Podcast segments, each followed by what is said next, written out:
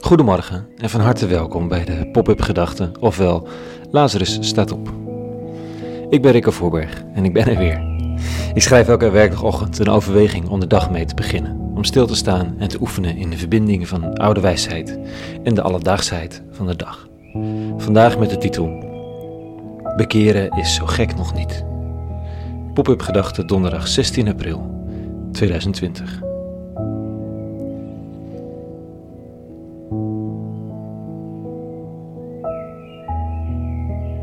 Het is het laatste wat ik wil, de indruk wekken dat ik iemand zou willen bekeren. Daar hebben we genoeg van gehad in de geschiedenis en het gebeurt nog steeds veel te veel. Het christendom gebruiken in een poging de ander voor je eigen clubje te winnen. Mogelijk voor je eigen karretje te spannen. Het evangelie aan te verkopen zodat er weer een wit voetje gehaald kan worden. Überhaupt iemand tot het denken brengen dat jij al hebt is niet het meest interessante in de wereld. Als we allen leerlingen zijn, een andere status is er niet binnen christendom, dan is beleren niet de weg om te gaan. En toch, hè, bekeren is zo gek nog niet. Het lijkt in die oude Bijbelse teksten iets heel anders te betekenen. Iets wat raakt aan alledaagse wijsheid. Dat raakt aan de dingen die ik gisteren nog hoorde tijdens een belletje met een bevriende vluchteling in het beruchte kamp Moria.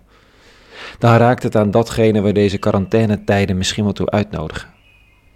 Als bekeren niet het komen tot geloof is, of het brengen tot geloof, maar de keuzes maken in je leven om af te zien van het cynische, het lege, het kwaadaardige misschien wel.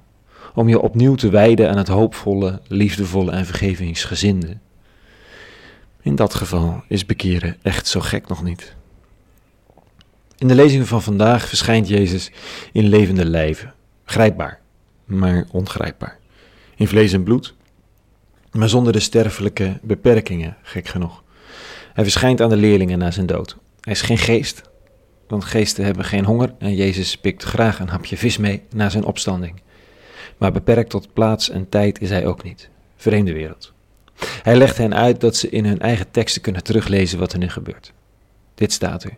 Zo spreken de schriften over het lijden en sterven van de Messias en over zijn verrijzenis uit de doden op de derde dag over de verkondiging onder alle volken van de bekering en de vergiffenis van de zonden in zijn naam. Te beginnen met Jeruzalem moet gij van dit alles getuigen.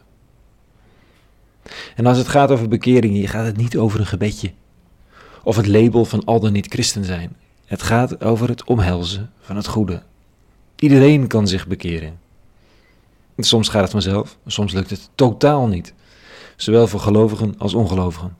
Soms is het heel eenvoudig om de weerzin los te laten. Oh, en, of, of de buurvrouw tegemoet te komen. Ze was altijd een fakes, maar ja, ze ziet er nu zo krakkemikkig uit. De haat en nijd verdwijnen als sneeuw voor de zon.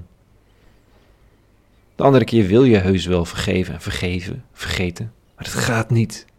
Op geen enkele manier. Moet het dan? Sommige dingen vallen toch niet te dwingen? Dat klopt. Soms blijft het bij verlangen en gebed en hoop dat het ooit mogen veranderen. En ook dat is bekering. Hij is 19. Hij woont in een tent in het ellendige kamp Moria en werkt zich uit de naad bij een vrijwilligersorganisatie om de ergste nood te lenigen. Ik vroeg hem wat hij te zeggen had tegen Europeanen die nog maar heel kort te maken hebben met social distancing, totale onzekerheid over de toekomst, met wachten en je geliefden kennen via schermpjes. Hij zei dat de tijd van wachten, zoals hij die nu al jaren kent, reflectie brengt. Je kijkt terug op het leven dat je geleefd hebt en, zegt hij, als ik terug zou kunnen en het anders doen, liefdevoller, met meer bewogenheid, minder op eigen gewin uit, zou ik het meteen doen. Deze tijd van wachten, zegt hij, kan mij leren om straks een beter mens te zijn. Beter dan ik was voor ik hier terecht kwam.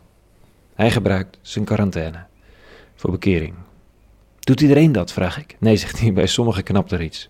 Goede mensen worden hier criminelen of drugsverslaafden. Slechte mensen worden hier goede mensen. Alles kan gebeuren.